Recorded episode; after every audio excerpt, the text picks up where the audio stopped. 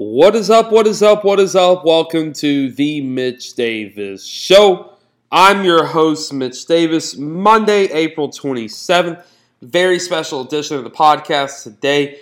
Going to be joined by former national champion and member, a key member to the 1966 Texas Western Miners team. Nevil Shed will be joining the show momentarily to talk about that team uh, 54 years later, and that team's legacy is still living on in the game of college basketball. I'm your host, Mitch Davis. You can follow me on Twitter, Mitch Davis underscore eight. Like the Facebook page at The Mitch Davis Show. And also shoot me an email at The Mitch Davis Show at AOL.com. Uh, all episodes are brought to you by S.Y. Wilson in Arlington, Tennessee, on the historic Arlington, Tennessee Depot Square. For all your collegiate, your kayak, and everything in between needs, head on over to S.Y. Wilson and they will hook you up. Tell them that Mitch Davis sent you, and they will hook you up with anything that you could ever possibly dream of. They have kayaks and bait and tackle, man. They've got it all for all of your needs. Head on over to S.Y. Wilson in Arlington, Tennessee on the historic Arlington, Tennessee Depot Square. I'm your host, Mitch Davis. Be sure you follow me on Twitter, Mitch Davis underscore eight. Uh, and I really hope you really enjoy this interview with a college basketball legend in Nevil Shed. This guy was a part of a team that really shaped how people view the great game of college basketball 54 years later, and this story is just as good as it, when it happened. So I hope you enjoy the interview, and I want to thank Mr. Nevil Shed for coming on the podcast today. Again, I'm your host, Mitch Davis, and I hope you enjoy this interview. I am joined now by the man, the myth, the legend, a guy who needs no introduction but played on this Texas Western Miners National Championship 1966 team, Mr. Nevil Shed. I welcome you to the show. Thank you so much for coming on the podcast today. It's truly my pleasure. Truly my pleasure. It's uh, before we got on, I was telling you how great of an honor it was to have the opportunity to talk to you. And you were a member of one of the greatest college basketball teams of all time. You guys went 28 and 1, including wins over Arizona, Iowa, Kentucky, Kansas, Arizona State, Cincinnati, and Utah. Talk about what that team, not just the championship, but what that team as a whole means to you uh, as a as a former player, but also as a basketball fan as well. Well, you know, uh, pretty much like you today, you know, we were just, you got to remind, you got to remember, we were just a bunch of kids, you know, wanting to uh, continue our basketball career after high school and trying to get as many games as possible and maybe, you know, fulfill the dream of getting to the Final Four. It wasn't as amplified as it is today as when we talk about the road to the road to the Final Four but just playing one game at a time. And you we had a bunch of guys coming from all over, you know, the country, you know, from uh, New York, Kansas, New Mexico, Detroit, Chicago. So it was a, you know, it was a bunch of guys who, you know, were fortunate enough that got along fantastic. And and it was a when you talk about the uh, the fact of, you know, trying to become a team playing for a man who was, you know, uh, at that time I hated that SOB, but I love him to death, you know, now. But, you know, playing one game at a time. And the teams, you know, you talk about, you said Iowa and Arizona and Seattle. Today, if we were playing those teams, we'd have known so much about them, the stats and you know, the personnel. But back then, we just knew we were going against teams that maybe knew what their records were. So it was, you know, taking one game at a time and, you know, working hard and being dedicated to the sport like our athletes do today. And we were just successful. A very unique team that was. Let's talk a little bit about the recruiting process uh, back in the day a little bit. It was a lot different than it is now. Now you have rivals and 24 7 uh, ESPN now covering all these All American games. Talk about that recruiting process and how did you end up at Texas Western University out of all places? A very interesting story. I uh, my first year, you know, I was uh, coming from New York City. I played on a championship team. You know, we played in boroughs. You know, the Bronx, Manhattan, Brooklyn, you know, that had the different uh, divisions. Uh, my team, the team that I played on, was in the Bronx, and we won our division. And I had scholarships, and I was an All City. But you know, the limit of scholarships were nothing like it was today because of, like you said, you know, my name Nevil Shed is not the typical Afro Afro American name. And I had scholarships at some of the bigger schools, but once they found out that it was, uh, you know, that I was uh, Afro American, you know, they kind of branched off. For me, my first year in college, I went to a school in the South, North Carolina A&T. And being a, a product of New York City, which we considered the mecca of basketball at that time, uh, you know, going in New York, I was able to go to the movies, restaurants, drive the bus, anything you know that we consider to be free. but it was truly a culture shock to me when I arrived in Greensboro, North Carolina, and found out things that I knew of, but never thought I'd be in that environment. When you had to ride the back of the bus and the restaurants, some of the restaurants were you know, the chefs were Afro American, the waiters were Afro American, but finding out that I had to go in the back to get something to eat. And, you know, just the difference, it was something different. But wanting to play basketball, I had a chance to go to college. You know, for me, it was my brother. My brother was uh, attended school, and he was in the Air Force. And my parents could not afford for me to go to school paying for my brother. So I really didn't care until I found out by playing basketball, I could, you know, continue my career.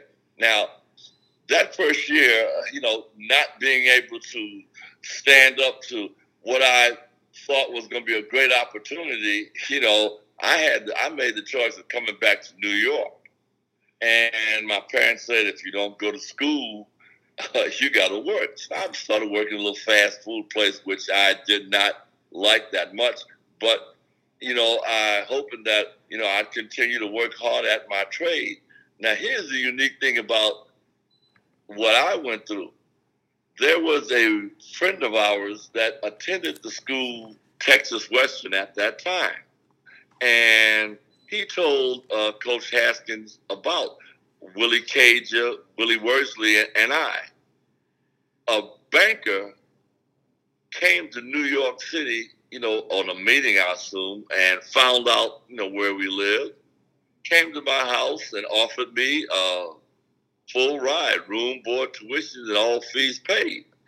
And said that, you know, it's in Texas, El Paso, Texas. To me, Texas was all wells and cows. That's all I knew about Texas. But you know, talking about the culture shock, when we arrived in El Paso, and at that time the planes, you know, landed out on the field, and all I saw was mountains and desert. I thought at that time I was truly on my way to hell. uh, talk a little bit about that Texas Western, that first experience you had in El Paso, Texas, because I assume you guys didn't take any official visits or unofficial visits like they do now. What was your first impression of El Paso, Texas? Well, you know, it, it was it was kind of uncomfortable at at first. You know, like you know, I had no letters coming in prior to that, but never went on a visit. The schools in New York City, the NYU's, uh, you know, uh, St. John's. I wanted to get out of the city, mm-hmm. and you know, with us playing basketball so much, the great tournaments, the Rucker, if you know anything about that, and the other basketball tournaments, coaches came and saw us play. And a lot at that time, a lot of the good ball players were picked up, uh, you know, out of the playgrounds. And if they were academically qualified as well as athletically, you know, they were offered scholarships. I never went on a visit. Uh, when was given the chance to go to uh, North Carolina A&T, I grabbed onto it because they offered me a full scholarship. But just having somebody, you know, being a basketball coach myself, you know, the calling and the constant communication and offering them certain ones a chance to take a visit. Never happened. Never happened. And I never spoke to Coach Haskins nor uh, Coach Moe Iba. It was just a, a chance of saying, "Hey, this is my chance once again to go to a Division One school and to play a big uh, a big schedule, not knowing anything about El Paso, Texas Western College. No one ever, no one heard about the school. I used to be teased when they said TWC, Texas Women's College, Teeny Weeny College. You know, but I was going to college, sir.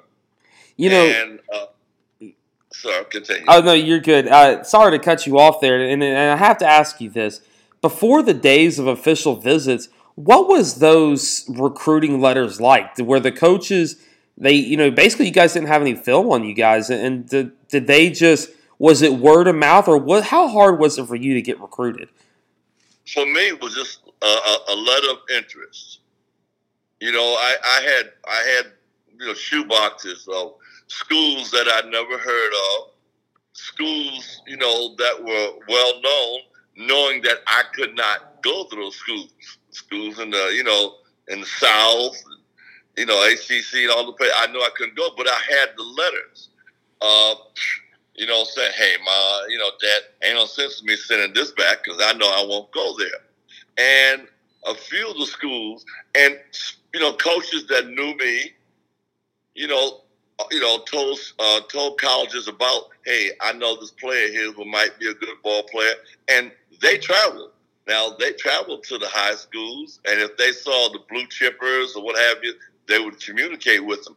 But the constant, some of us didn't have phones, you know, and they didn't have, you know, the internet system where they can get, you know, gather your address and all those things. So it was, you know, it was it was the, the one-on-one type of uh, you know communication did not have did not have now the superstars you know the super basketball players they were heavily recruited for any one of the uh, ball players that came out of uh, out of New York you know they were we were all cities all Americans but never really got that you know that blanche type of recruiting that they do today you know, that actually leads me into this. And, and before we get into talking about that 1966 team, talk about the evolution of college basketball. Now we've got guys, uh, you saw Jalen Green, for one, go straight to the G League and take a pretty hefty contract. Talk about the evolution of college basketball and the game of basketball from the time that you played uh, to now. Well, you know, automatically knowing that you couldn't uh, address the, the pro environment until you, you know, had the four years of college. Now, there were basketball players out there in the parks that could have went right straight, you know, uh, right straight to the pros. But you know, they wouldn't touch us. They knew about us, and uh, that, like I said, once again, that communication it was so much different. You know, you can you got to imagine the basketball basketball players, and I'm talking directly from New York City.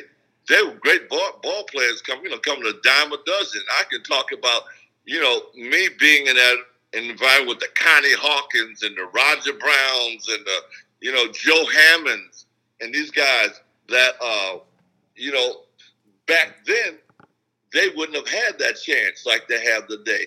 You know, I had if you know if I was in that environment of the being the super basketball players, I would have had to wait.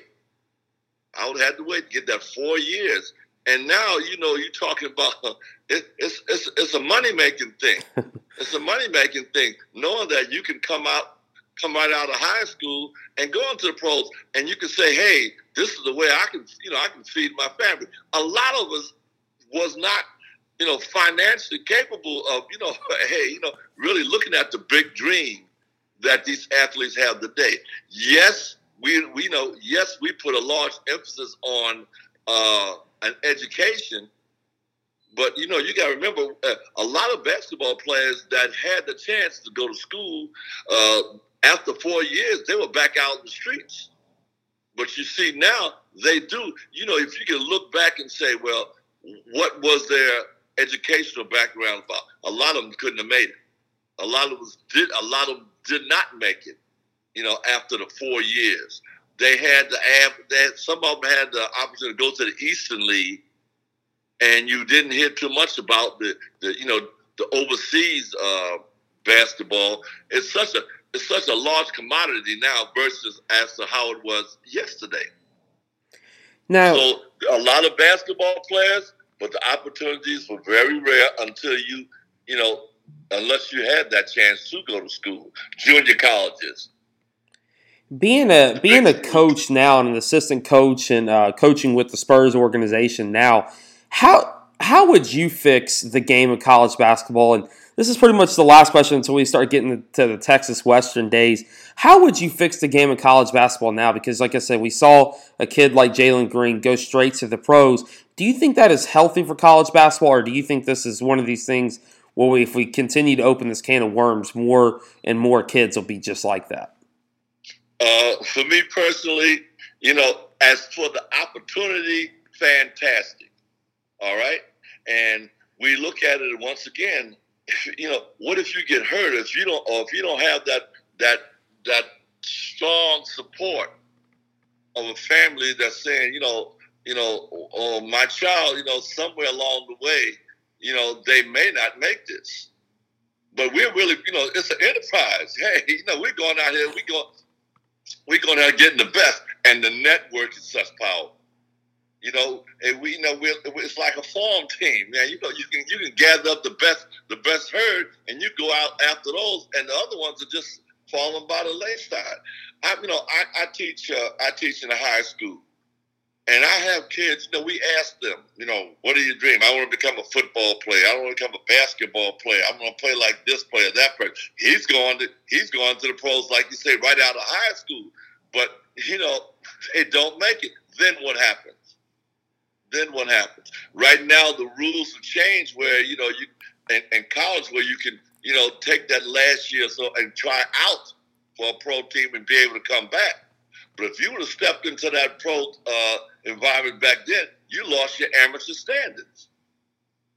But you know, it's it, I I don't like it. I'm, I'm I'm an advocate about getting the education. You know, for me, it was you know, oh yes, I was drafted number four by the Boston Celtics. And all through my career, I was always asked, well, uh, my nickname was Butch. They said, well, Butch, what if you get hurt? You better have something else to fall back on. And that went in one ear and out the other. And the kids today don't, they said, you know, they said the same thing. I, I made it to the thing. And what happened to me, I got hurt. I got hurt. But praise God, I had something to fall back on. I had a college degree. You know, that's important.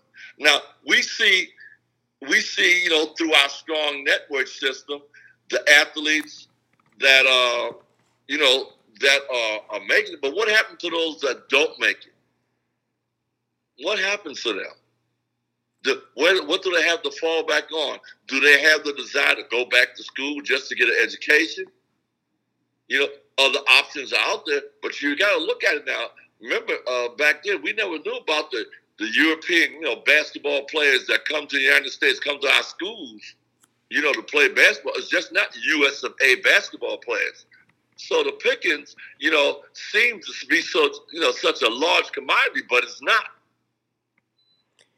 And you know, I, you know, you got to have the education today, or you may not make it you know, that's such a. I, I really love that approach, especially being one of these young people. That actually kind of leads me over into your playing days at Texas Western University.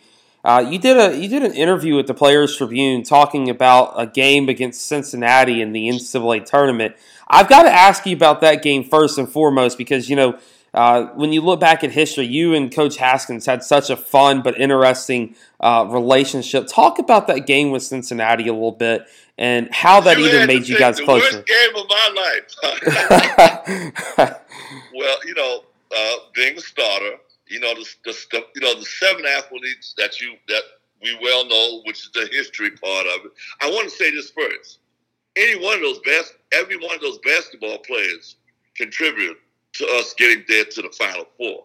Some of the some of the white athletes, if they'd have went to other schools, they'd have been playing.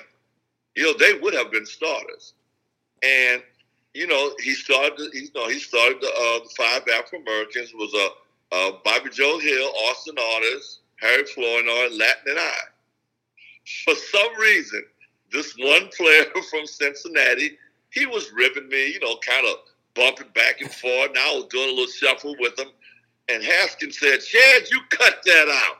And I said, "But coach," he said, "You stop that." And I said, "Okay." So we were getting ready you know, one part of oh, a play when I had to go out. I think I had the screen for uh, Big Daddy Lattin, and this gentleman had a handful of my shorts. So I don't know what came over me, but I decided to give him a, a, a fantastic left-handed uh, swing to his head, and of course the referee saw it, and it threw me out the game. Haskins went ballistic he, you know, of course, they threw me out. He said, "You're through, Nevil, and I don't want to see you no more." And of course, Willie Cager, uh, you know, one of the other guys came in, and Willie Cager, I think he shot the uh, uh, crazy hook shot that you know brought us into overtime or won into overtime. After the game, now get a load of this. After the game, uh, the team, you know, the team got in the station wagons and went back to the, the hotel he left me in the gym. I called my mom and I said, Mom, she said, Are you out of your mind? And I said, Oh God, I lost my, my favorite fan. It just so happens that Eddie Mullins, uh, sports information director, uh, saw me out there wherever I was on, on the phone. He said, No, what are you doing there? I said, Coach Haskins left me here. So he brought me back, you know, to the hotel. You know, and the next game, which was against uh, Kansas. Now I thought I was done, you know, but you know the players, you know, we got together. You know, it was just another game. That morning at breakfast, I hid so far back in in uh, in the cafeteria that you couldn't see me. Doing pregame meal, well, I was off. I was able to go to pregame meal, but I stayed away from Coach Haskins. Now, when it was time to go to the game, I went to the locker room. I saw my uniform, I saw my uniform. I said, well, the, you know, signs are good, but uh, you don't know. Coach Haskins. that's a weird son of a gun. He'll wait till the last minute and do something crazy. But I, you know, had my uniform on, and he sat down, and he called out the first five, and my name wasn't on there. I said, uh-oh. So uh, he said a few words. Moe Iba was the one that really had, you know, did the game plan, what have you. So we lined up and put our hands together, and I, I kind of – got in the back and stuck my long hand out there to, you know, put my hands together.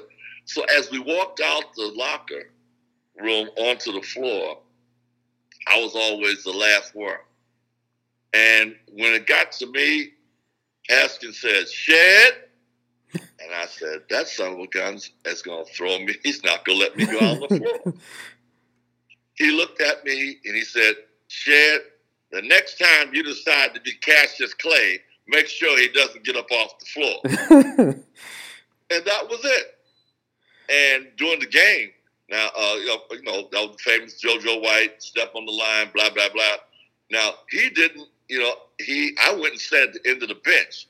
And he said, you get right up right next to me. I didn't play the whole first half. As a matter of fact, I wouldn't have played the second half if, if David wouldn't have, David Latt wouldn't have gotten you know, foul, you know, foul trouble. He called me, and I, when he called my name, I jumped up off that bench, and before my feet hit the ground, my sweatpants and jersey, uh, jacket was off. I went in the game and scored. I think I scored 12 points and 12 rebounds. So you know, but it was over with. But see, he was so Coach Haskins knew his team, and I don't know if he did that on purpose or not. but you know, those are the type of stories that we can talk about. And then, of course, we went on and you know, the rest is history. But uh, you know, that game was nowhere near the hardest game we ever played. What was uh, talking about Iowa? I was going to ask you about that Iowa game. Uh, that was actually my next number, question. Yeah. They were number four in the nation at that time, and my, you know, my job. I always had, uh, you know, that nickname, the Shadow. I pretty much had the opportunity of, you know, guarding you know, the so-called better scorers.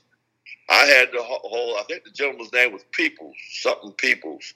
And I, you know, I guess the good Lord put a shot of uh, super energy in me because I think I scored 19 points, and we played so good that game that they didn't get into uh, into double figures until almost nine minutes left in the first half.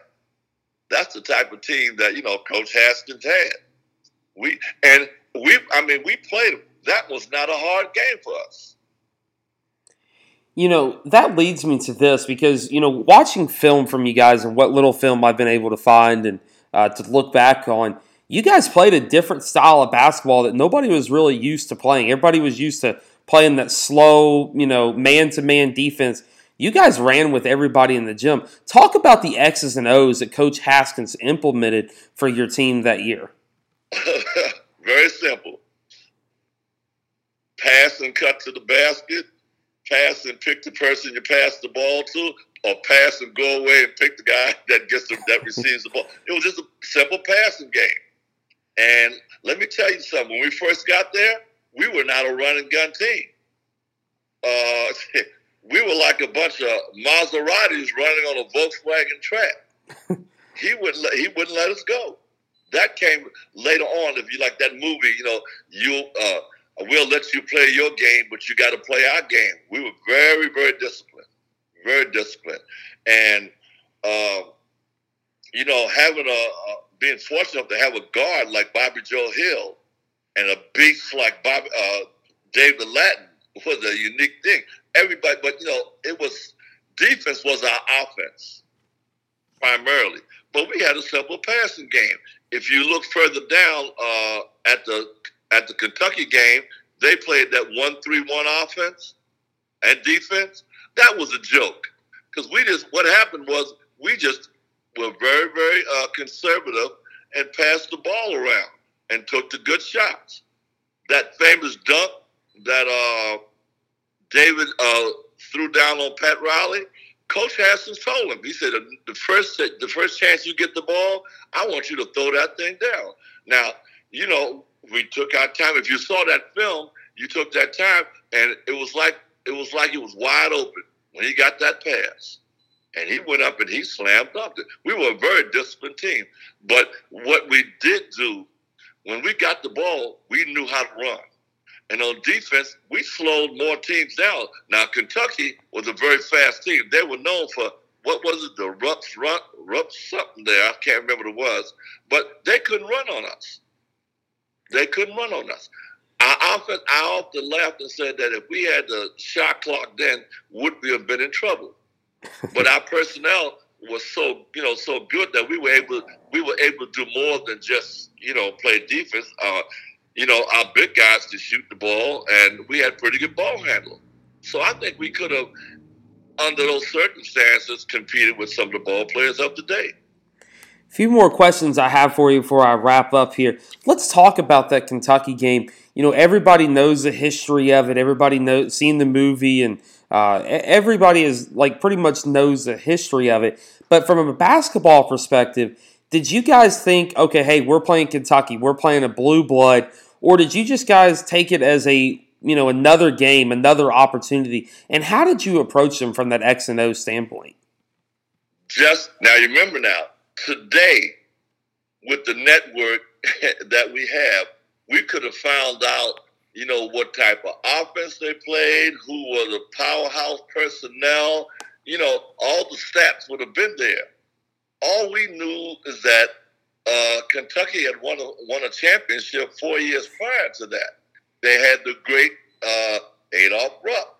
And knowing the personnel, I heard of Pat Riley. All right and Louie Dampier. But, from that far apart, we didn't have an idea who they were. We knew that we had to play our game and that they they were a running type of team, which we did not worry about. But as far as knowing the personnel, you know, not even being able to play, uh, uh, to know how they played the game, you know, against Duke prior to that. We, the, Coach Haskins, he you know, we drove him mad because when he went to uh, the hotel, we were sitting in the locker room, you know, playing dominoes and whist, Bobby Joe had a toothpick hanging out of his mouth. And he said, "You you guys look like y'all really want to play or win a national championship. You know, y'all not going to win this game." But that was how he was. We said, "Hey." Bobby Joe said, "Hey, don't worry about it. Hey, come on, come on, Don. It's just another game. I repeat, it's just another game." And we knew when you got to that point, you know, to that game, we knew we had to play the same type of game that got us there.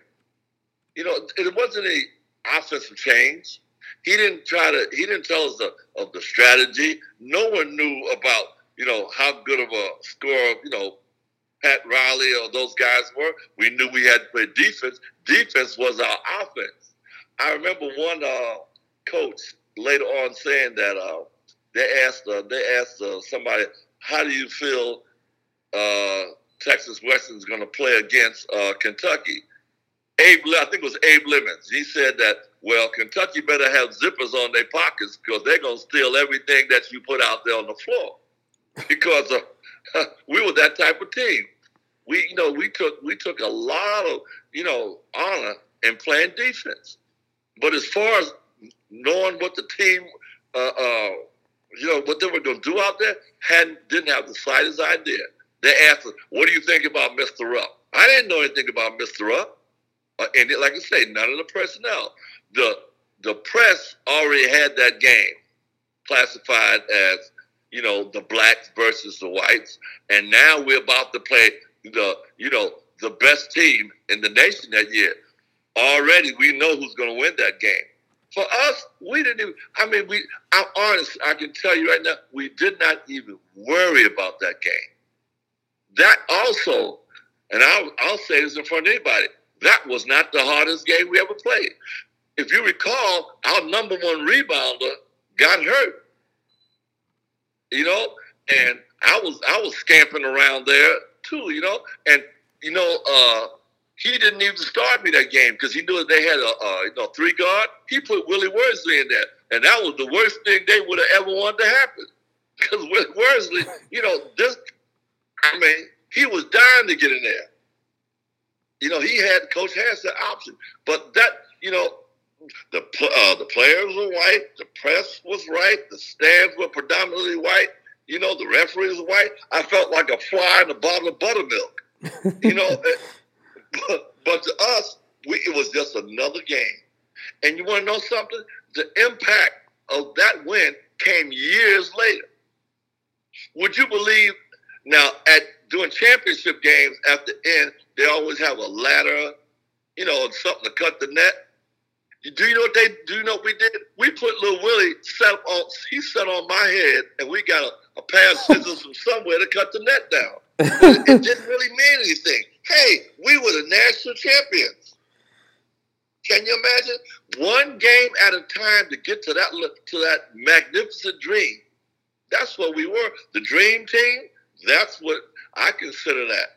Today, we're called legends. I'm so humble to the fact that, well, maybe we are legends because of something that happened 54 years ago, and that game is still, you know, so powerful in the lives of athletes. People use that as a teaching tool today.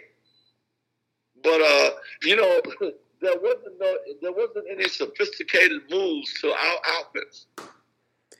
Defense, they knew that we were coming at them. You know, that leads me into these last two questions, and I've got to ask you. You got me fired up now. hey, I love it, man. This is I, I, I, this is such a honor to be interviewing you, and, and I'm going to say this right now before we get in the last two questions. This is this this to me, and to be a basketball uh, guy like yourself, and to be able to talk about the game and talk about your team is such an honor to have you on this podcast. And I know my listeners are really excited about hearing the hearing the story and uh, especially these last two questions. I think I'm gonna I think I'm gonna have you pretty good here. So take your time. I'm here for you. yes, sir. Well, thank you so much. So one of the one of the questions I have for you is what was it like playing under uh, Don Haskins? Uh, you know, you you talked about how he was tough and you know tough love and you hated him at times and loved him at times and what was it like playing under him and what was your probably favorite memory under playing coach haskins well I tell you what, from the first moment we got off the plane, okay, oh, it was about 100, God knows how much degrees, and the dust was blowing. And like I said, I said, Willie Cager came down with me, and I said, hey, Cager, this is hell, man. and all of a sudden, you know, through the dust, this little this little fat pudgy guy came out, you know, little redneck. It reminded me of one of those Clint Eastwood movies when he said, you know, he started coming out, you know, and he, you know, he welcomed us and everything. Now, remind you, this was still, you know, you know, in, in the South, and we all, we, you know, Cage and I both were very little adamant about, you know, the environment that we were about to, you know, walk into. But you know, he was so he was so gentle and he spoke nice, and Coach Iba was nice. And I said, "Hey, man, I'm gonna like this place here." And the environment was so, you know, comfortable that I felt that I can really. This is the place where I can really, you know, you know, you know, exercise exercise my trade. Uh, it changed right away because oh, did it train? Let me say change. When we got settled in the dormitory, he said, uh, "You got you got your tennis shoes?" And I said, "Yeah." We wouldn't put our tennis shoes on. Cager and I said, "Man, let's go show them our, our New York City stuff." A little exhibition of how we played ended up, I guess, about two or three hours he started running. Wait, try this here and do that there. And I, I looked. I said, "Okay, this man's got to be crazy." and the other players who already knew what we were about to go into, they were laughing. You know, they said, "Man, these those two dudes don't know what's about to happen to them." And he, I mean, he turned from. I mean, he was a beast. And people ask us today, "What is the hardest game we ever played?" And we always said practices. I was like, once again, I was his whooping dog. And he stayed on me. He had, you know, people said, did he ever curse at you or anything? I said, no. He used to say two words, hell and to death. He said, uh, damn or to hell. Get the hell over there, you know? But he never really used any derogatory language. But he had a special vocabulary for Nevil Shed. when I would do something, he said, Shed, you wild man, you. If your brains was dynamite, dynamite, you blow up this gym. Moe, who's the trainer, Moe, go get a skirt for Shed. Put a bra on him. He plays like a big girl. and then, you know, that would really tear. I said, I'd call him a couple of names under my breath. And he'd look at me and say, You like to, you just like to hit me or something like that, you know. And I look him, don't you look at me like that. But that's how he was. We knew how he was. How long were practices? As long as he wanted to be out there. You know, but he was tenacious. He was hard. Let me tell you something. But he knew his players, and you had to be a special type of player to play for Coach Haskins all of us have our own demeanors as to how our relationships was with him. I was scared to death of the man, and I hated him. Like I said at first, you know. But did I would I quit on him? Never. I asked him later on when I started working for him. I said, Coach, why in the hell did you stay on me so much? He said, Because I knew that you could take it. He said, I knew that you could take it. He wasn't gonna make me quit, even though the movie had those different uh, parts of it. I wasn't going to quit. And every time he'd get on me, I'd play it just a little harder.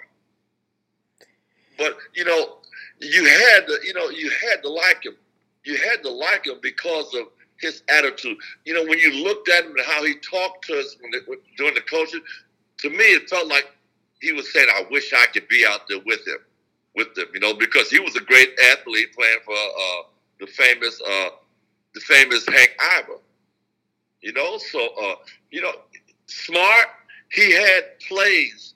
You know, I think sometimes if a team tried to put put something a little different, he was a wizard of you know making up little different changes. But they were not hard. They, I was not a, I was not the smartest guy if the offenses that they use today, I often wonder if I had to go back to school just to learn how to do it. And thank God, as a coach, you know, I can do it now. But holy smokes! But it was, you know, a regular. Uh, it was a regular passing game. We knew we had to get back on defense, and don't allow the team to get to the basket. You know, his his philosophy of we turn the the, the ball players into the middle. As you see today, teams, you know, make the teams, you know, uh, you know, go out to the out zone. That was a that was a very bad name. He never ever played a zone. We played a zone one time. I repeat, one time in my life, and that was uh, a team a team my senior year. And you know, of course, teams knew that we were going to use the passing game, and they knew how they had to play us on defense. But I remember we went out to play this team, and we went to a one. I guess it was a two-one-two zone. The team had to. They called the timeout and said, "What the hell is this man doing?" Even the referee said, "Don, what are you doing playing a zone?" It was an insult to us, but we could. We know being, being super man-to-man players, it wasn't complicated. but playing for him, it was great.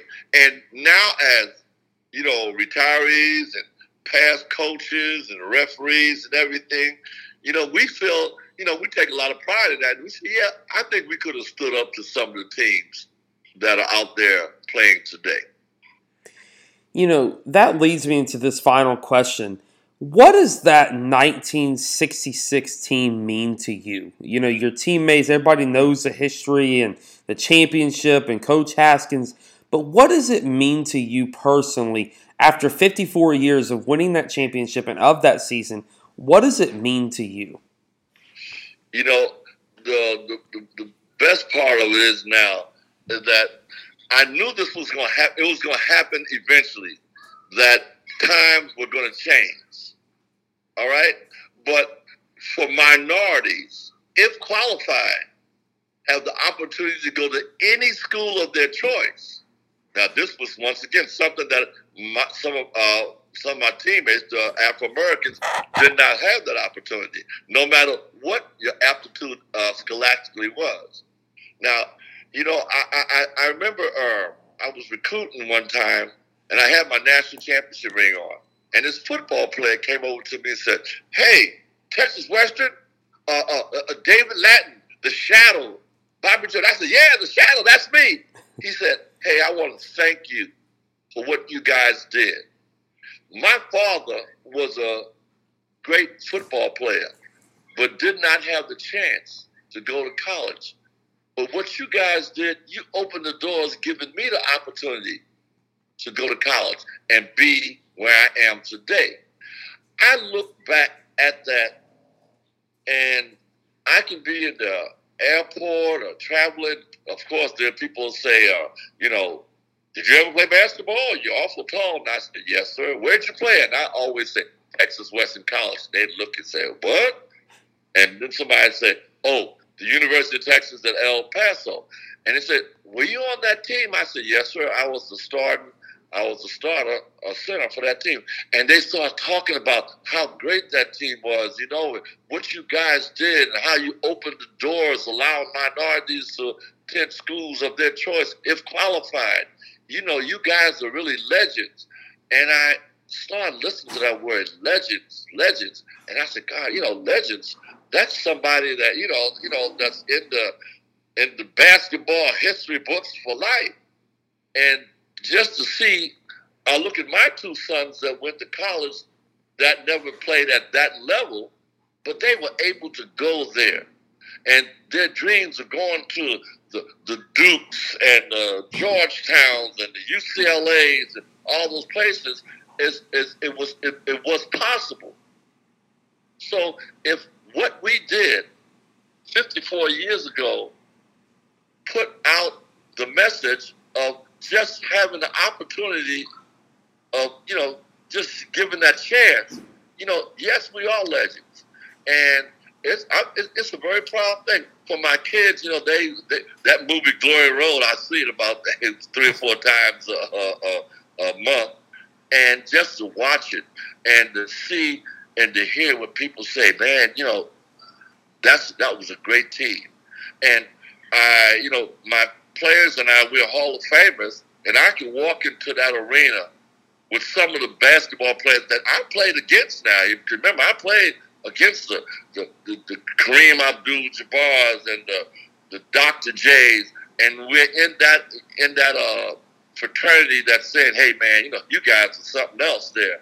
And I want to thank you for what you did. You know, what for you guys, uh, maybe this opportunity that we that we had might not have came about. And I said, yes, it would have, but maybe for what we did, we kind of opened the doors a little quicker in time. But you know, it, it's it's a great feeling. You know, it's a great feeling, and I sometimes the school that I uh, that I coach at, some, they'll see me walk the halls every day, okay?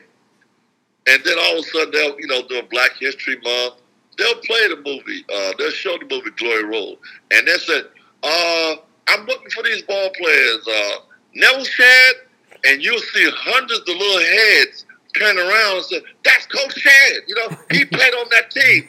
And they start asking questions and how was it back then and how did you make it? Did you go through this? Did you go through that? And I'm a walking history book, you know, a living legend. And, you know, we talk about great people of yesterday who are no longer here. And we use them as reference.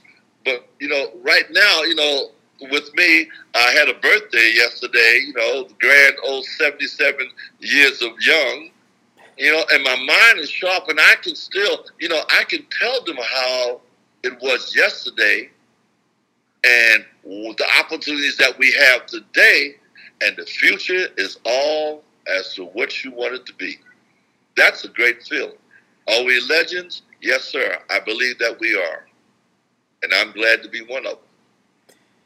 Nevil said, I, I, before I, I hope I didn't bore you with that. No, no, you're good. Before I before I stop recording here, and thank you off the air as well. Um, I, I, do want my listeners to hear this. I, I, want to thank you as well for what you mean to me as a basketball. I mean, junkie. I mean, I, I grew up watching the movie Glory Road, and you know, hearing the stories from my grandfather, who is a diehard basketball fan. I mean, he, you know, we grew up around Kentucky and Memphis basketball. That's just how my family grew up. And so we always heard those stories of the great teams that, you know, either beat Kentucky or beat Memphis or, you know, did great things in college basketball. And so I grew up around hearing your story and always dreaming of just having the opportunity to talk to you and, uh, you know, hopefully talk to some of your teammates in the future. And I, I just want to thank you for what you mean to the game of basketball and – what you mean to you know families like mine who just love the game of basketball and, and what you guys did was was awesome. It was just and when I told everybody, hey, I'm interviewing Nevil Shed, man, I, I became quickly the jealousy of, of, of everybody, you know, just to be able to have this opportunity. So while we're still in the air, I wanted to thank you for that opportunity and the opportunity to learn you guys' story. So thank you so much for coming on the podcast today uh, truly, you know, it's, it's truly a pleasure. You know, and when you look at our, our dreamers today, you know, we were also dreamers. You know, and what we, what we have in our society today, even under these circumstances of this virus, hey, that shall pass, and all the opportunities that are out there for us, we got to take hold to it. And you know, it's just you know, take, you know, for our, for your listeners, take time out and listen to some of your elders. Ask them, how was it when you were growing up? Did you have to go through this? Did you have to go through that? And I, I'm not going to allow yesterday to become something that should not even be in my vision today. Dreams do come true, and the process is so very, very simple. One must walk by faith you know, I have to ask you this before we get off here, and I and I apologize for this. I, I I'm a man of faith, and I'm a young or a young guy of faith, and uh, grew up Southern Baptist family and Southern Baptist minister as a grandfather. Just talk about your faith a little bit. I, I meant to ask you that earlier, and that's what we're going to close this with. And again, thank you so much for coming on the podcast. Well, you know, uh, I, you know, I, I came from, you know, I was fortunate enough to have a, a mother and father and a grand and a grandmother who were my grandmother. She was the powerhouse of the family, and prayer was, I gotta say, was the, the strongest thing that was in my life. You know, whenever I got in trouble, you know, or I had problems, my parents would say, pray. Because they said prayer produces power. As a youngster, I used to pray for the season and not the right reason. You know, oh God, let me shoot 15 points tonight. You know, and uh, you know, you know, you know, and I, I I'd pray on it. You know, as I grew older, I knew that you know there was somebody, you know, my Father who art in heaven was out there, or somebody was praying for me. And you know, one thing that my parents always told me, and I, and I and I have to say it today, you know I can do all things through my Lord and Savior Jesus Christ, who strengthens me. And you know, uh, you know, my pastor used to say that without a dream or a, a vision for something, one cannot, you know, receive his or her provisions. You got to be a dreamer. You got to believe, and faith is something that we that we got to really, really, you know, dwell on today. For that, we never thought that we'd ever be in a situation such as this. But if our faith is strong, or even getting stronger, we will overcome this. But the power of prayer and the togetherness and the love that, you know, that my family and I stand by is just another part of God's plan that at the end of the day, everything will be all right. You have been listening to The Mitch Davis Show. A special and a huge thank you to our special guest, Nevil Shed from the 1966 Texas Western National Champion winner, Miners, for coming on the podcast today. It was a huge honor and a huge, just awesome opportunity to interview him and talk about the great game of basketball and the legacy that his team, even after 54 years, left on the great game of college basketball. Want to thank y'all all for tuning in, and thank you to our sponsors at S.Y. Wilson in Arlington, Tennessee, on the historic Arlington, Tennessee Depot Square. I've been your host, Mitch Davis. Be sure you follow me on Twitter, Mitch Davis underscore eight. Like the Facebook page The Mitch Davis Show, or send me an email, The Mitch Davis Show at AOL.com. I hope everybody is staying safe, and until next time.